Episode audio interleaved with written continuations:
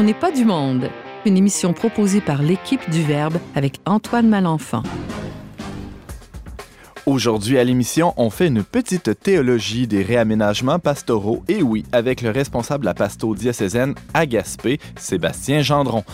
On pose aussi un regard critique sur le nouveau programme de Weight Watchers pour lutter contre l'obésité juvénile avec la nutritionniste Pascal Bélanger et notre collaboratrice régulière Noémie Brassard. Bref, on n'est pas du monde.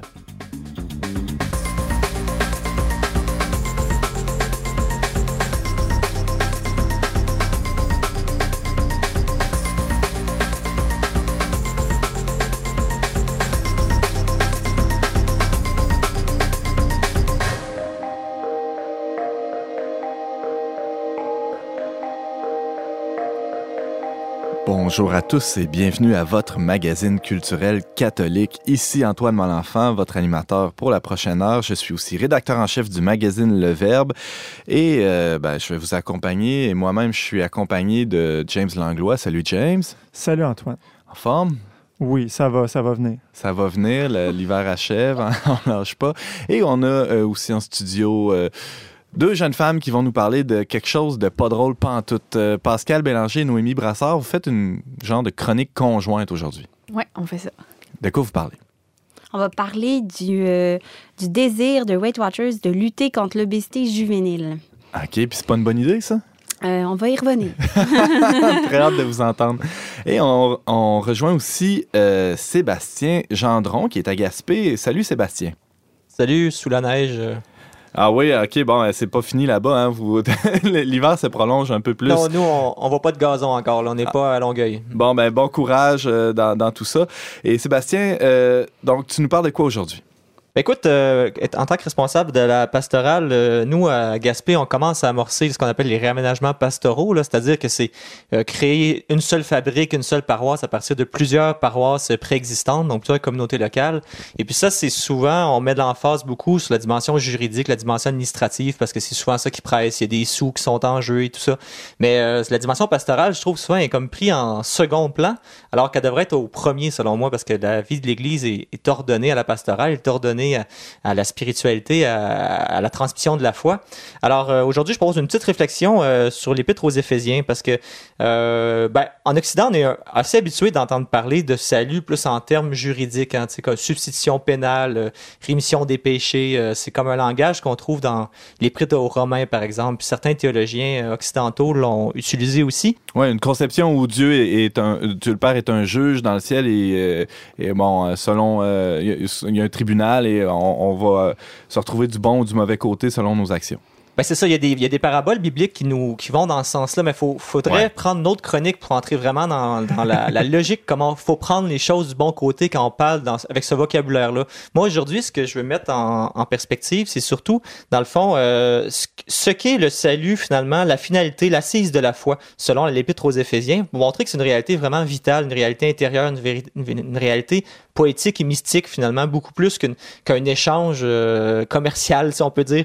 Et puis, je montrerai ensuite que dans le cadre des réaménagements pastoraux, il y a une manière de vivre euh, cette réalité-là en tant que corps du Christ, en Église, corps du Christ, et comment nous, en tant que personnes, dans notre propre corps s'inscrit aussi cette dynamique qui nous dépasse, qui nous transcende, mais qui est en nous aussi. Alors, il y a comme un, une dialectique entre l'intériorité et l'extériorité, où le royaume nous rejoint de part et d'autre, finalement. Alors, euh, tout simplement, euh, juste pour utiliser quelques expressions euh, de, de, cette lettre-là hein, de Saint Paul aux Éphésiens, si elle est vraiment de lui, on parle par exemple de revêtir le Christ, de dégager une odeur agréable à Dieu, d'être que, que, Dieu puisse entendre le chant et la musique de notre cœur, que, nous soyons instaurés vraiment dans l'amour et le vrai, que la fin de notre vie soit la louange et la, et gloire de Dieu à la mesure de notre conformation au Christ. Alors, on voit vraiment que dans cette perspective-là, puis on le voit dans l'hymne christologique du début aussi, il y a vraiment une espèce de transformation, une transfiguration intérieure qui est proposée par la foi, par l'Évangile. Alors, euh, il dira même dans le premier chapitre que c'est la même puissance extraordinaire qui a ressuscité le Christ qui agit en chacun de nous. Et ça, c'est étonnant quand même, hein, parce que souvent, on considère la, la résurrection d'une manière extérieure, parce qu'on regarde beaucoup Jésus dans son humanité extérieure à nous, mais on conçoit trop peu que cette résurrection-là nous concerne dans notre, dans notre fort intérieur. Ça finalement. dit pas euh, une résurrection euh, semblable ou à peu près pareille, ça dit la même. hein. C'est, la même, j'ai la bien- même chose, si la même puissance compris, ouais. on est, qui est inscrit dans notre chair, en fait. Mhm. Alors, euh, l'enjeu de la foi, ce serait d'en vivre, finalement. Ce serait pas de laisser comme euh, lettre morte, finalement, cette, euh, cette réalité qui est en nous. Alors, euh, il y a vraiment une image de nuptialité qui se dégage de cette, euh, cette image-là, l'image entre la tête et le corps. Le Christ, c'est la tête du corps qu'est l'Église. Et une comparaison sera semblable entre l'homme et la femme un peu plus loin dans la lettre. Alors, on, on voit que, dans le fond, l'enjeu dont disait Jean de la Croix, le grand mystique, que le plus grand pèlerinage est de joindre la tête et le cœur, eh bien, on, trouve que c'est un défi peut-être aussi euh, grand que d'unir l'homme et la femme finalement dans la vérité, dans l'amour, parce que c'est toujours euh, un, mystère à l'union de l'homme et la femme et, euh, et c'est quelque chose qui n'est jamais complètement accompli non plus. Alors cette, unification en nous-mêmes se répercute dans nos relations avec les autres et Saint Paul la compare aussi entre le serviteur et son maître, entre le juif et le païen aussi, celui qui était loin, celui qui est proche. C'est que dans son propre corps, sur la croix, le Christ réconcilie l'humanité entière en lui. Alors c'est quelque chose qui est accompli une fois pour toutes. Il a vraiment souffert, il a vraiment vécu et son corps a euh, s'est imprégné de toute cette humanité et c'est dans la mesure où nous nous imprégnerons de sa vie à lui que nous participerons à cette rédemption qui certes peut être souffrante mais qui en bout de ligne est euh, une renaissance. Sébastien Gendron, euh, tu, euh, bon, je rappelle que tu es, à Gaspé, tu es en, en pastoral diocésaine là-bas et tu nous proposes aujourd'hui de, de replacer un peu le, tous le- les réaménagements pastoraux en lien avec les, les épîtres de Paul aux, aux Éphésiens et aussi un peu aux Colossiens. Euh, tu nous parles de, de, de ce corps qui, qui chemine vers la tête, on pourrait dire, ou qui, qui, qui essaie de se rapprocher de, de, euh, la tête. Euh, concrètement, là, que- comment ça, ça percole tout ça? Ben écoute, c'est que ce qui est, ce qui est étonnant dans, dans les écrits de Saint Paul, c'est qu'il y a comme une correspondance entre le corps ecclésial, hein, l'assemblée des croyants, Ouais. et mon propre corps finalement. C'est comme si la façon de, dont je vais vivre ma foi en Église va se répercuter dans mon intériorité finalement. C'est comme si plus je m'inscris dans le corps ecclésial d'une manière saine, plus je peux avoir un rapport sain dans ma relation personnelle avec Dieu. Et, et, et vice versa évidemment. C'est le défi de l'unité. Oui. Autant dans notre propre corps, c'est-à-dire euh, de ne pas être en. euh, d'avoir euh, une, une lutte entre notre âme et notre corps, mais plutôt une unification, de- tout ça. Et euh, à la même manière que la vie ecclésiale est appelée à vivre cette unité-là. C'est ça. Ben, je- moi, je vais en venir, euh, dans le fond, un peu à présenter un modèle d'église lié à ça. Parce que souvent, tu sais, dans la, fin de la lettre euh, de Saint Jean, il y a un passage un peu particulier qui aura peut-être été un ajout postérieur de, la- communauté joannique, mais on, on voit Saint Pierre qui vient de se dire de quelle mort il allait mourir en se faisant demander s'il aimait bien Jésus. Il est amené à, l'écart et il y a Saint Jean qui le suit de près. Et Saint Pierre lui dit, lui, qu'adviendra-t-il à, à ce disciple que Jésus aimait? Et euh, certains exégètes voient dans cette, euh, la présence de Saint Jean euh, dans cette euh, dans l'annonce de la mort de Saint Pierre une présence d'une autre forme d'église pas pas contraire mais complémentaire dans le sens où Saint Pierre représente l'église instituée l'é- l'église visible l'église euh, structurelle qu'on critique tant et tant dans les médias eh bien il y a aussi une autre église plus discrète qui suit derrière et qui plaît à Dieu et qui est celle de la, la vie spirituelle de la, mystique de la sainteté finalement. Et puis ici on représente l'église un peu comme par exemple des cercles concentriques on placerait par exemple le pape au, au centre en disant il touche à tous les autres cercles, il a affaire à tous, puis on, on irait comme ça de ministère en ministère jusqu'au simple laïc, là, comme souvent on est représenté. Ouais. Et puis euh, il faudrait représenter en même temps comme une, une pluie de cailloux qui tombe sur cette mort pour montrer que ce- cet organisme qu'est l'Église est pluricentrique finalement, elle est comme systémique, elle est un ensemble de points où le Christ est présent à chaque fois dans chaque parcelle de son Église. Et c'est et comme si chaque cause qui est le Christ en chaque personne et en chaque communauté, en chaque rassemblement, se répercute les unes sur les autres. Alors, ce- cette, cette dimension mystique de l'Église, elle ne peut pas être représentée d'une façon simple dans un schéma en deux dimensions parce qu'elle est une réalité euh, invisible et qui, et qui est mystérieuse et qui est souvent discrète. En fait, du- la, la totalité du tout, hein, le, le grand tout, Dieu, est présent dans chacune de ses plus infimes parties, finalement. Et donc, ça peut pas être, euh, si, je, si je comprends bien, là, représenté comme on, on le fait malheureusement euh, si souvent dans les cours euh, d'éducation religieuse là, ou de- les, les cours de CR encore, hein, comme une pyramide, là, comme une organisation, Exactement. n'importe quelle entreprise là, avec un PDG en haut, puis là, on descend jusqu'à l'ouvrier, mais, mais plutôt... euh, si je comprends bien ce que tu dis, Sébastien, euh, le, Christ est au centre de, de l'Église domestique, qui est la famille, par exemple? Exact. Ben, le- le- entre autres, c'est la cellule fondamentale dont parlait Valérie euh, la semaine passée dans sa chronique. C'est vrai. C'est l'importance de la, la famille comme fondement de la société et de l'Église et pourquoi justement la culture euh, matérialiste, consumériste cherche à, à scinder cette cellule-là pour la diviser, pour, euh, pour rendre chaque individu plus malléable. Mais lorsque la, la, la- famille est un lieu où doit se vivre la prière, doit se rendre, doit être rendu présent le Christ de façon tangible euh, par l'Esprit Saint. Et puis, mais c'est pas suffisant, je pense, parce que quand on revient au- à l'idée des réaménagements, les communautés ne peuvent pas s'unifier vers le haut, vers des méga structures, si à la base, il n'y a pas des ramifications qui sont, qui sont encore plus grandes, s'il n'y a pas une diversification de l'offre, de la manière de faire Église. Et moi, je parle d'expériences concrètes où, par exemple, depuis qu'on est à- Gaspé, on a eu l'occasion de participer à différents petits rassemblements, tout modestes, hein, tout simple, à 4-5 dans une cuisine ou dans un salon pour prier ou pour cheminer ensemble. Mais il y a vraiment une vie qui se dégage de ces moments-là qui est incomparable. Et je pense qu'on ne peut pas considérer l'Eucharistie comme source et sommet de la vie ecclésiale, comme le formule Vatican II, si la montagne n'a pas quelque chose sur laquelle reposer. Et je Hmm. pense que ce, ce sommet, plus il sera huché par une vie euh, de paroissiale forte, plus il sera grand justement. Et je pense que ce lieu d'accueil, que la, la cellule fondamentale, la cellule ecclésiale de base, permet aussi d'accueillir des, gens qui ne peuvent pas atteindre le sommet du jour au lendemain, parce que amener quelqu'un à la messe, c'est pas toujours la meilleure façon de lui faire découvrir la foi. hein. On le sait comment c'est complexe une messe, comment c'est théologiquement chargé.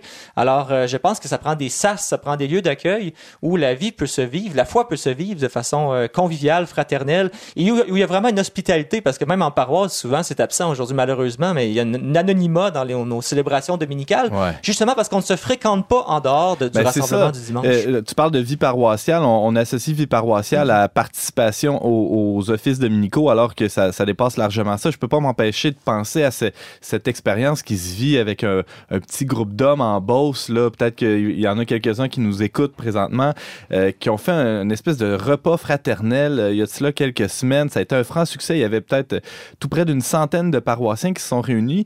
Et, là, il y avait euh, il n'y avait pas vraiment de. Bon, il y a eu un petit temps de prière à la fin, mais l'objectif premier, c'était de, fraterniser. euh, et, ça, ça, en est un lieu d'accueil qui, n'est pas la famille, qui n'est pas la paroisse, mais qui, qui est un- une occasion de faire des liens.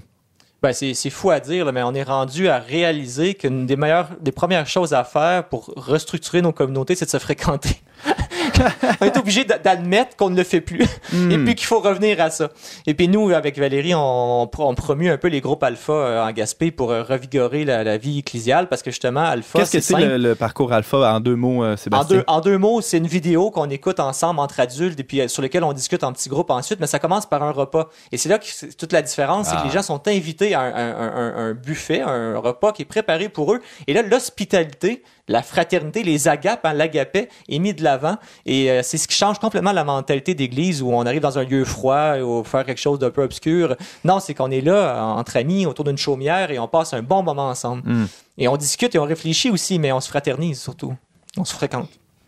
Donc, vous faites la promotion de ça, si je comprends bien, au sein de la, de la pastorale diocésaine. euh, vous, vous mettez ça de l'avant là-bas à Gaspé?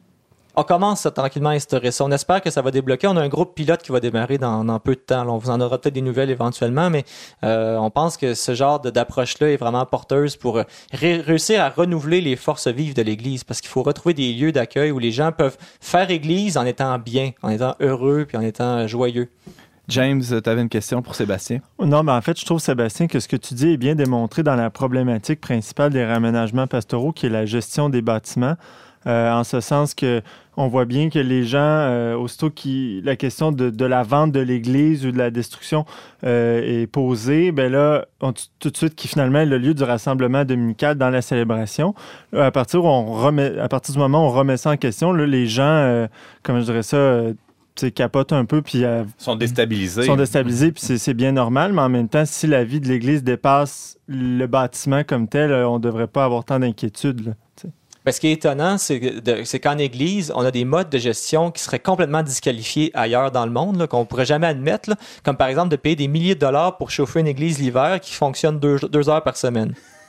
par exemple. Bon, mais mais il y a, d'autres exemples comme ça, mais c'est pas grave. Mais en fait, l'idée, c'est que les, bâtiments, si on veut les garder, il faut qu'on leur trouve des vocations diversifiées. Il faut qu'on retrouve, faut qu'on les fasse vivre, il faut qu'on les rende vivants ces bâtiments-là.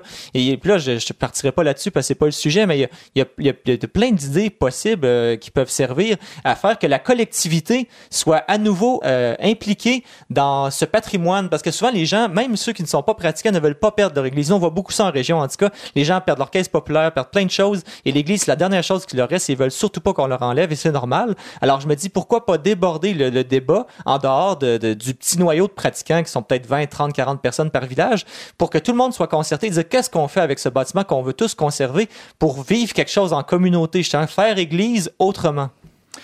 Euh, Sébastien, en, en une minute, là, euh, bon, on est dans, dans le temps pascal. euh, Il y a, peut-être des grâces particulières qui sont disponibles qu'il faudrait implorer le Seigneur de, de, de, nous de nous donner de les accueillir en Église. là. de quoi on a vraiment besoin pour faire corps, là, pour être ce corps mystique dont tu parlais plus tôt dans, dans, dans- d'un point de vue plus théologique?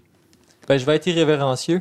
Euh, souvent, on, on dit que l'Eucharistie, c'est une de nos plus grandes richesses, mais ça peut aussi être notre plus grande béquille, je pense, parce qu'on a tellement été habitué à voir le Christ présent dans l'autel, dans le tabernacle, et physiquement présent dans le pain, qu'on n'a plus conscience qu'il est aussi présent en nous et autour de nous. Lorsque nous faisons Église ensemble, nous le rendons présent, nous le matérialisons par son esprit, et je pense qu'il faut que cette présence eucharistique serve cette- ces autres modes de présence et non pas les, les, les ampute.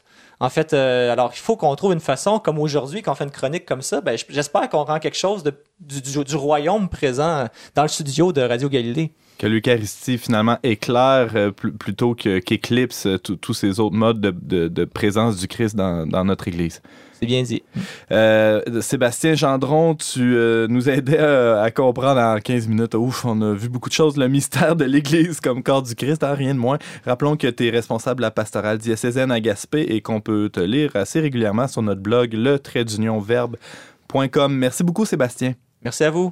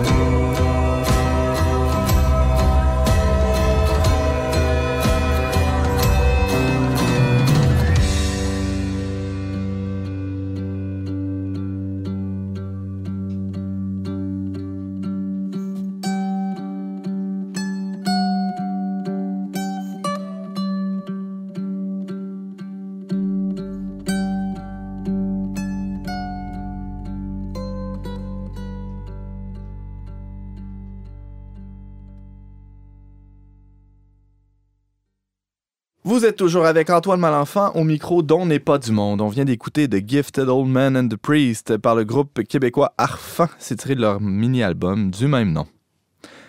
L'entreprise Weight Watchers a récemment annoncé qu'elle offrait gratuitement, généreusement, on pourrait dire, son adhésion euh, aux adolescents, adolescentes, on pourrait dire, de 13 à 17 ans. Certains y voient une tentative de lutter contre l'obésité juvénile.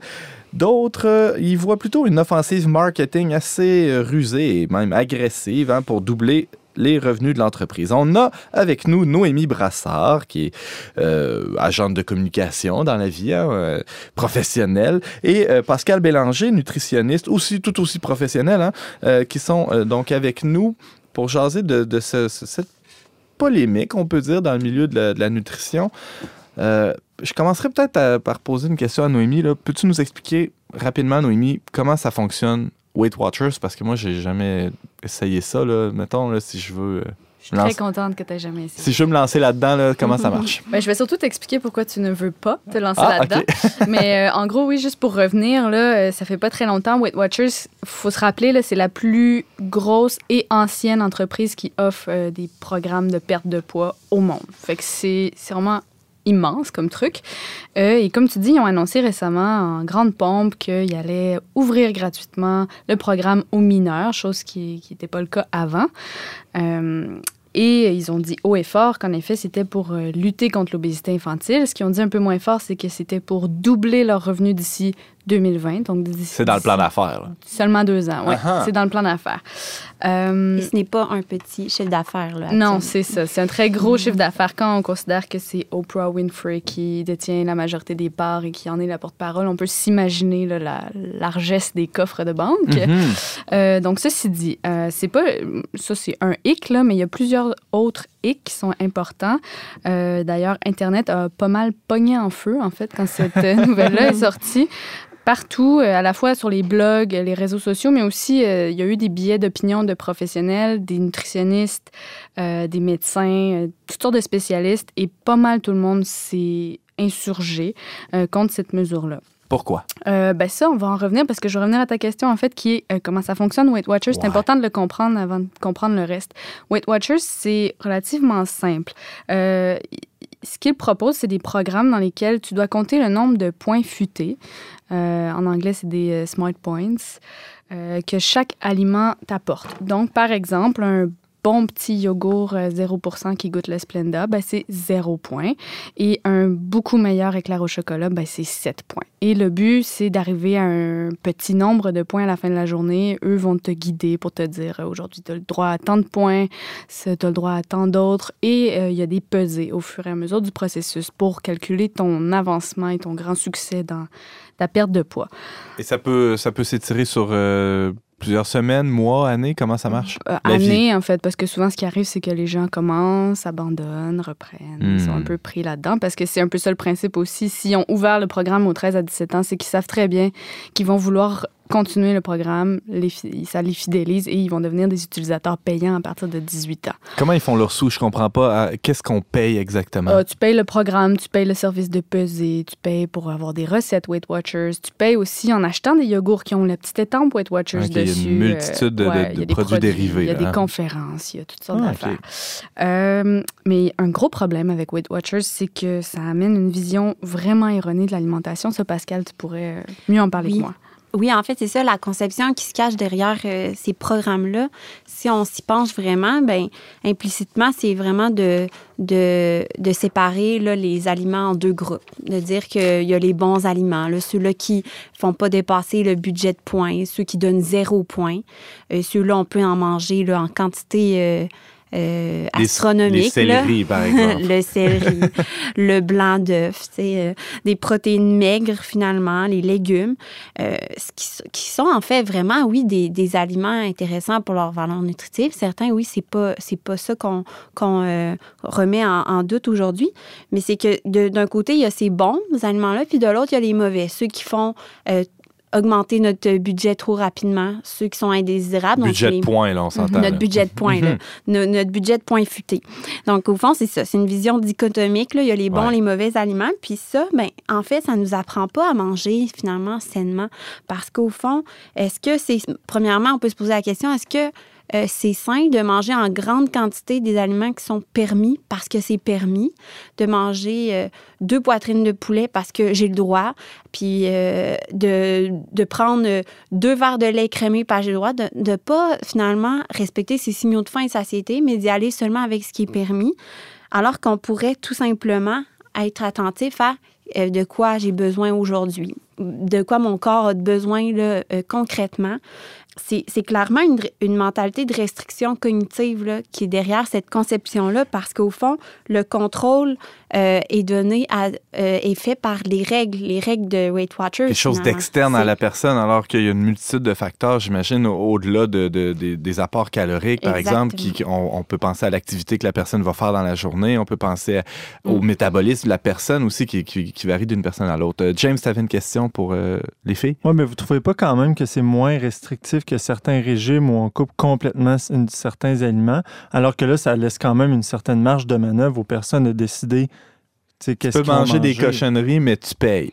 Ben, Ben, il y a un peu ça. ouais. Ben, en fait, c'est que si on mange des, des aliments qui donnent beaucoup de points, ben, on, on dépasse notre budget trop rapidement. Donc, c'est Oui. plus ou moins réaliste. Là. Je dirais aussi en fait que c'est pas tant moins pire, c'est juste que c'est plus sournois.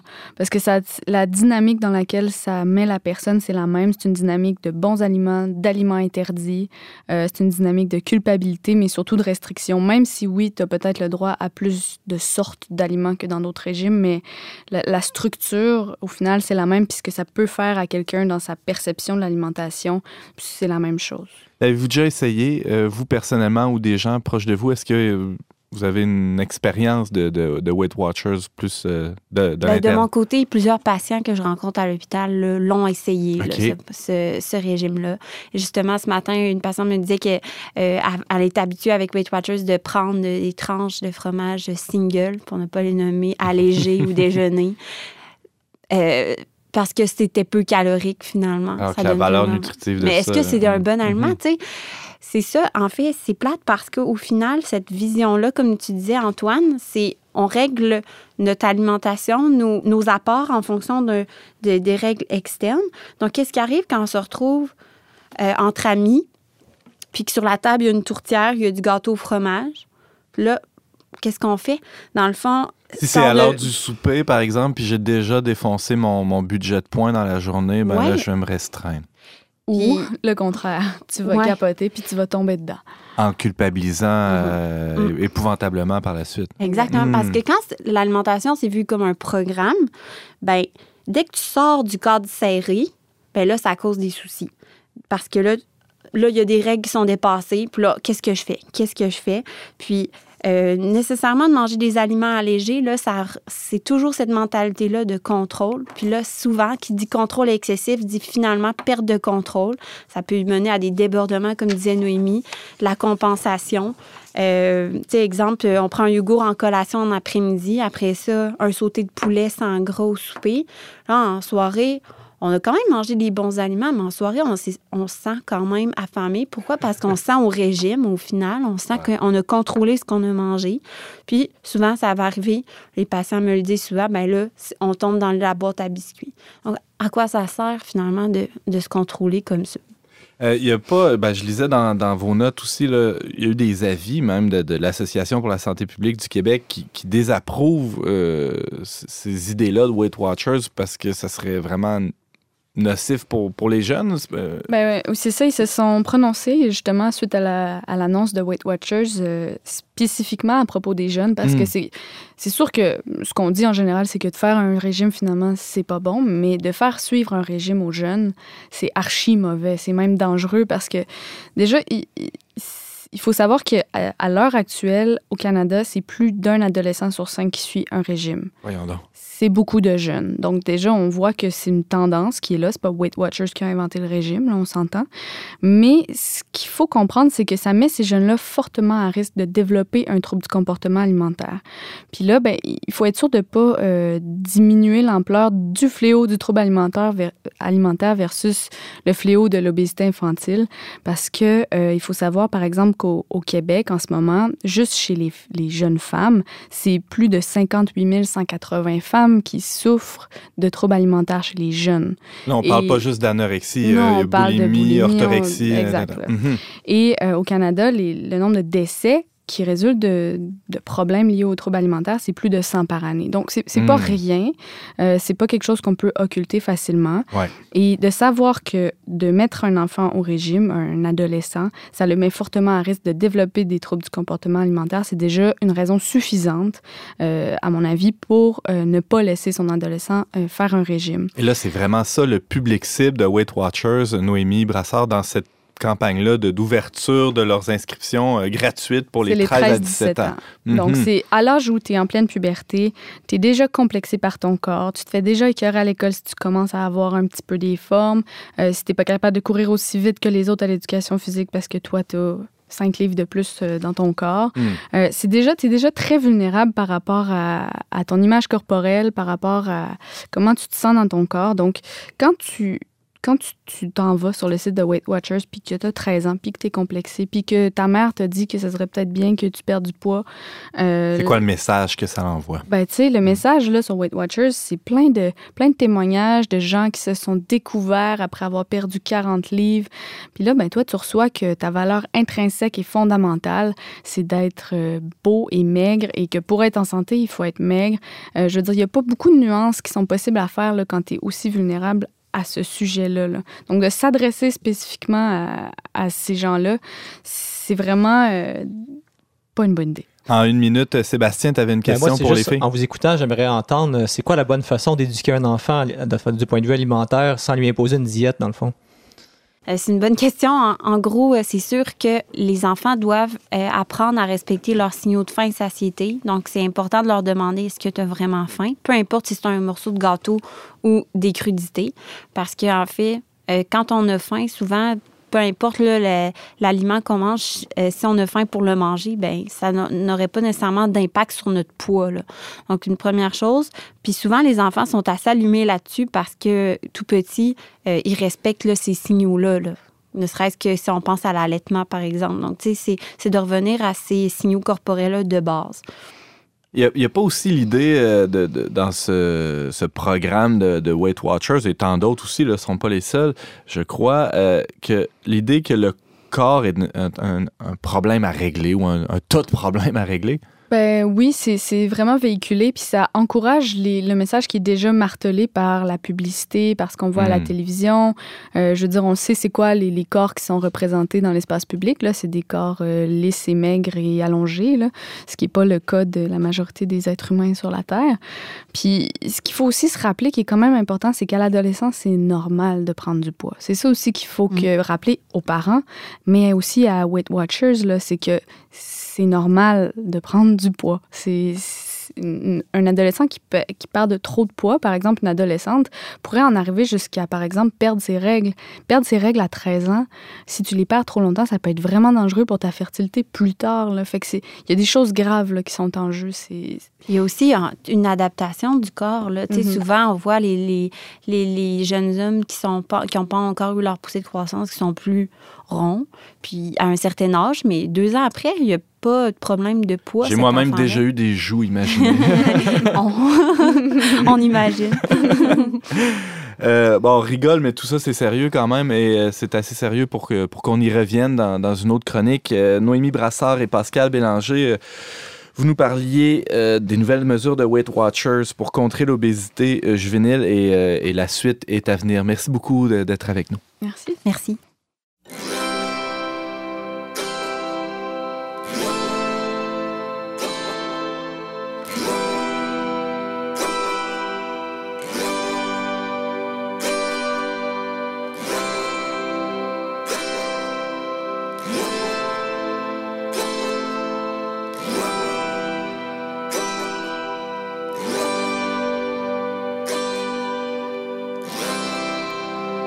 I but the once more? Oh, since for the first time I had this desire, my eyelids have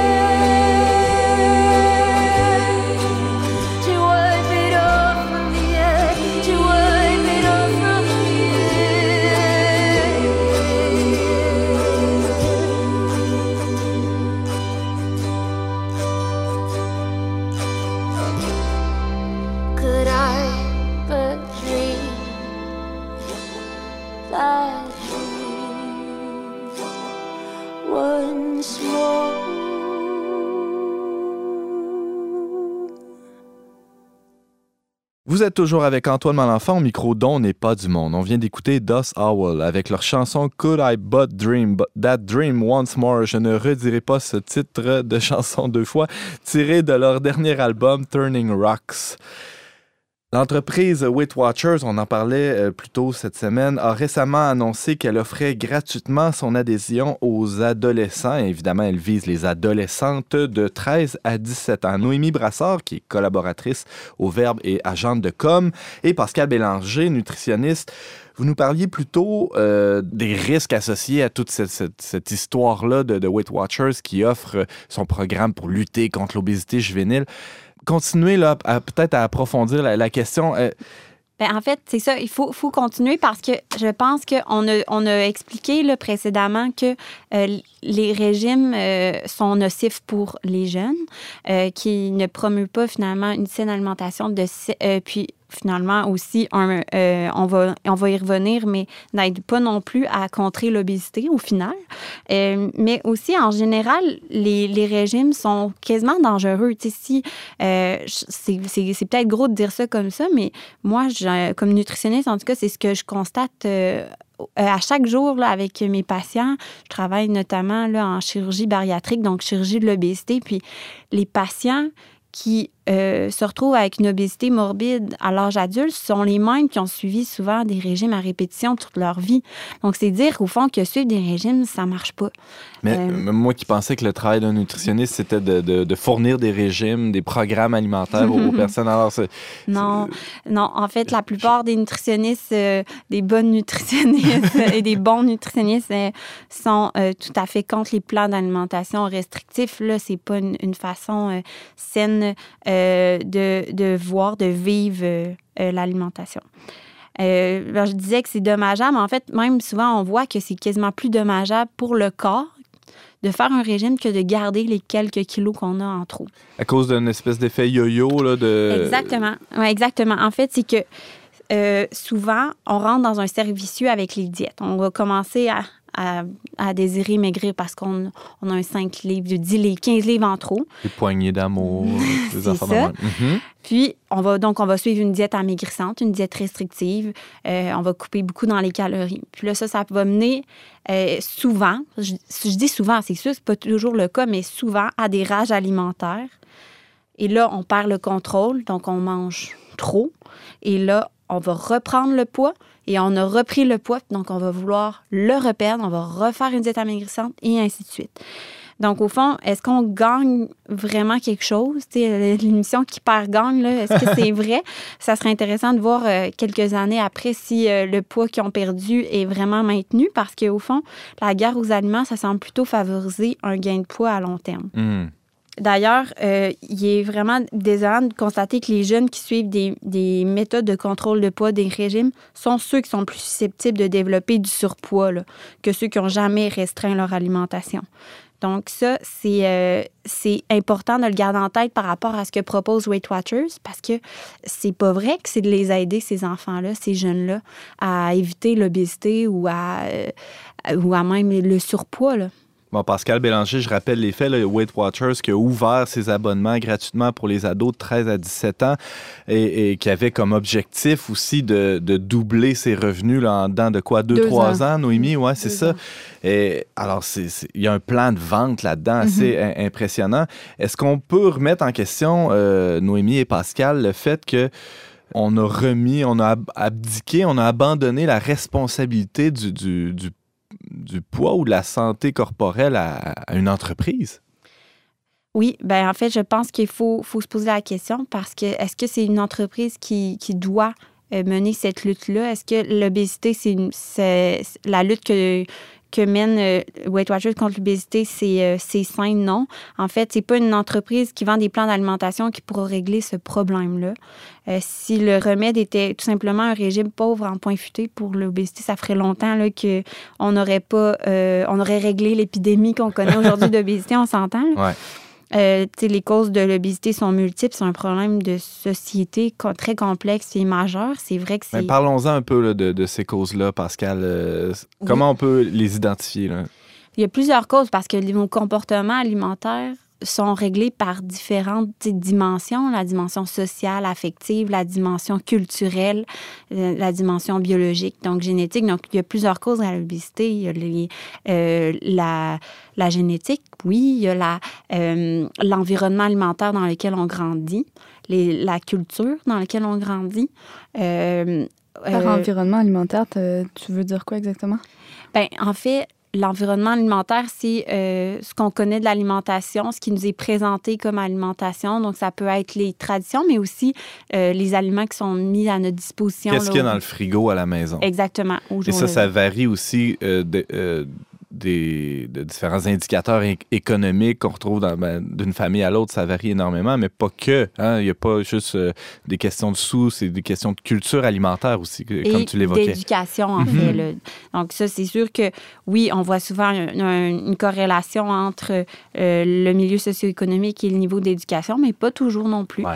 euh, par rapport à l'alimentation. Donc, tout ça, c'est des causes. Donc, au fond, notre société, ça veut se pencher sur le problème de l'obésité, elle doit se pencher sur ses causes, puis ré- réorienter un peu ses façons de faire. Euh, puis, euh, une première chose, en fait, c'est que c'est à la santé publique de, de travailler là-dessus. Au fond, c'est pas une entreprise qui, a- qui a ce rôle-là. là. Parce que la santé publique a un, un point de vue plus holistique sur un problème qui a des causes aussi holistiques, c'est-à-dire qui, qui dépasse largement euh, le, le- le- le côté biologique ou nutritionnel des aliments, c'est ça? Oui, tout à fait. Ben, il y a aussi le fait que la santé publique ne se fait pas d'argent avec Hmm. euh, des gens qui perdent du poids ou même qui en gagnent. là. Je veux dire, ils n'ont aucun euh, intérêt pécunier là-dedans. là. Ils sont euh, beaucoup plus objectifs là, quant à ces questions-là. là. Sinon, euh, on, pourrait, on pourrait dire que le- l'État a tout avantage à avoir des citoyens en santé, euh, Évidemment. évidemment, pour, pour éviter des coûts supplémentaires dans le système. Euh, Mhm. on, on pourrait le voir comme ça aussi. Euh, Pascal, donc, tu, Oui, tu, tu prônais, toi, des, des, Ben, des saines fait, habitudes de vie. Je pense que c'est ça. C'est à la santé publique de continuer à travailler, à proposer des programmes d'éducation aux saines habitudes de vie.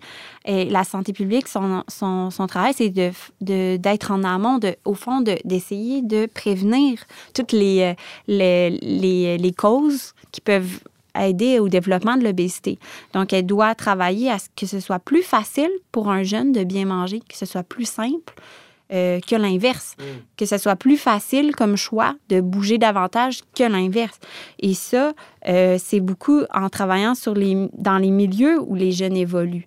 Donc, à l'école. C'est-à-dire, ouais. à l'école, justement, à l'école. Donc, la santé publique travaille à offrir des, des programmes d'éducation, justement, qui touchent l'alimentation aussi, pour que les jeunes soient capables de savoir c'est quoi les aliments de base et les aliments transformés, c'est quoi que euh, dans, euh, dans une poitrine de poulet qu'il n'y a pas dans une carotte. Euh, c'est Qu'est-ce qui se fait dans les, dans les écoles présentement, primaire, secondaire? Je me souviens, quand j'étais en secondaire 3, on avait le cours d'économie familiale où il y avait un peu de ces notions-là qui Il étaient existe plus, ce transmises. cours-là. Ce cours-là a pris le bord, là, comme on dit en bon québécois, mais aujourd'hui, est-ce qu'il y, a- y quelque chose qui a remplacé ça? Est-ce que il y a, Ben, il y a de l'éducation Oui, il y a des programmes, il y a des, il y a des, euh, il y a des euh, je pourrais dire des mesures qui sont faites dans certaines écoles, mais c'est un peu différent d'un milieu à l'autre.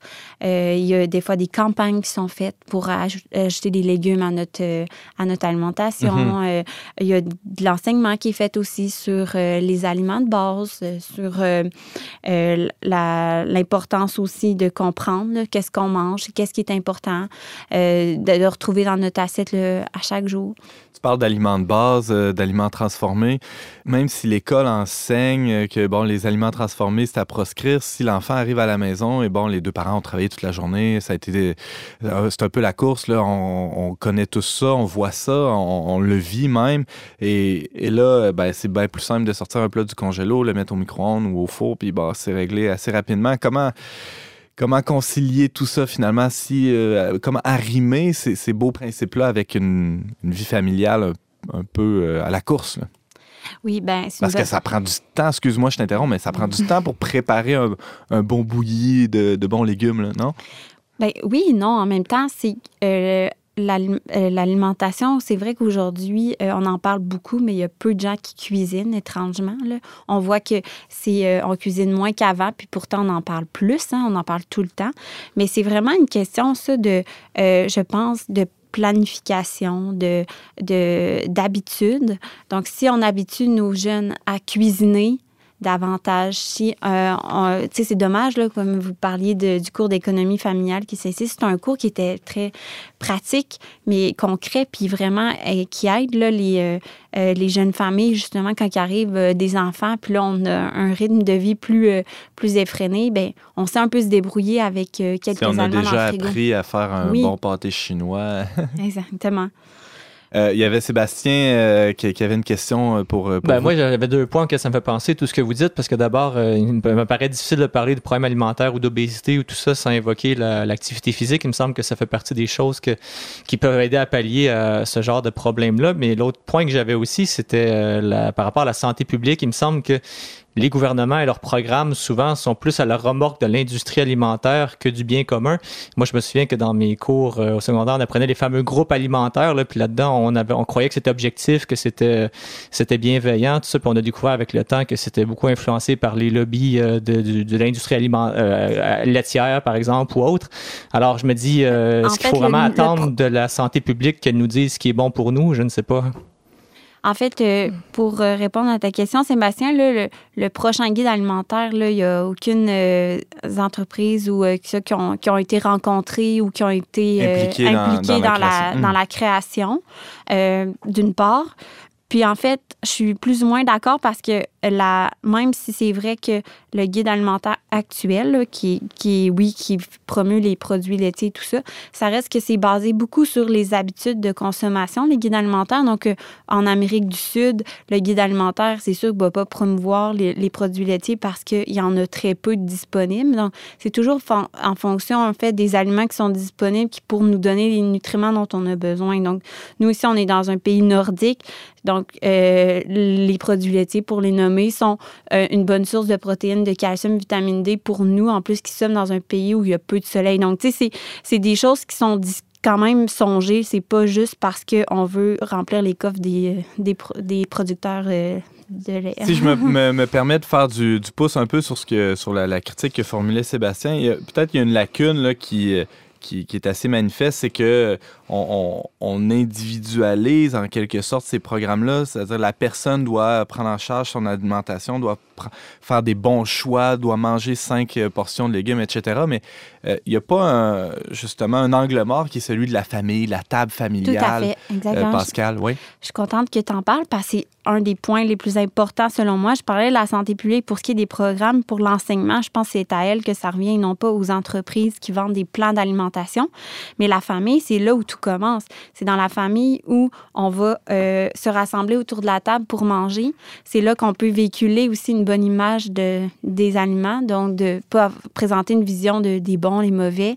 Euh, c'est là où on peut aussi euh, manger en, euh, en discutant, donc toute la vision sociale, l'alimentation qui aide justement à manger aussi selon ses besoins. Tu vois pas juste ça comme un acte biologique pour te remplir, pour avoir un corps en santé.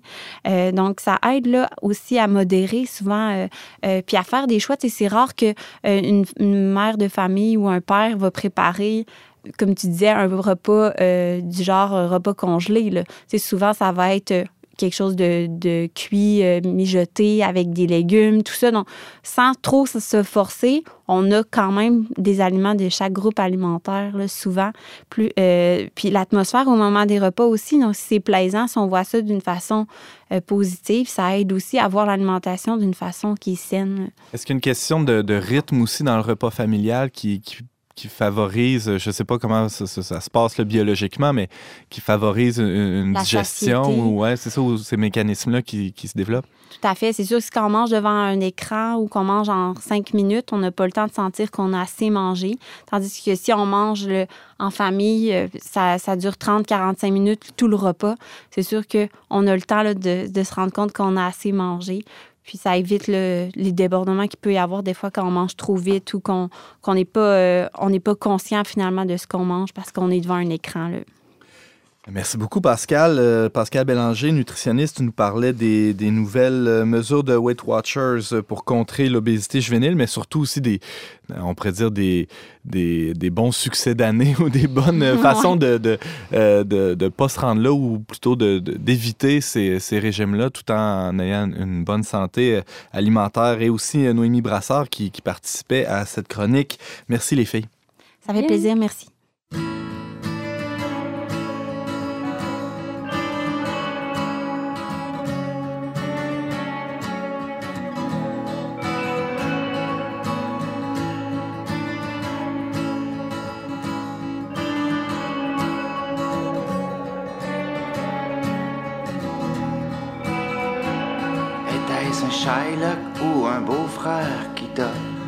Payer la note et maintenant prennent une pause fière quand tu te prostitues de la sorte?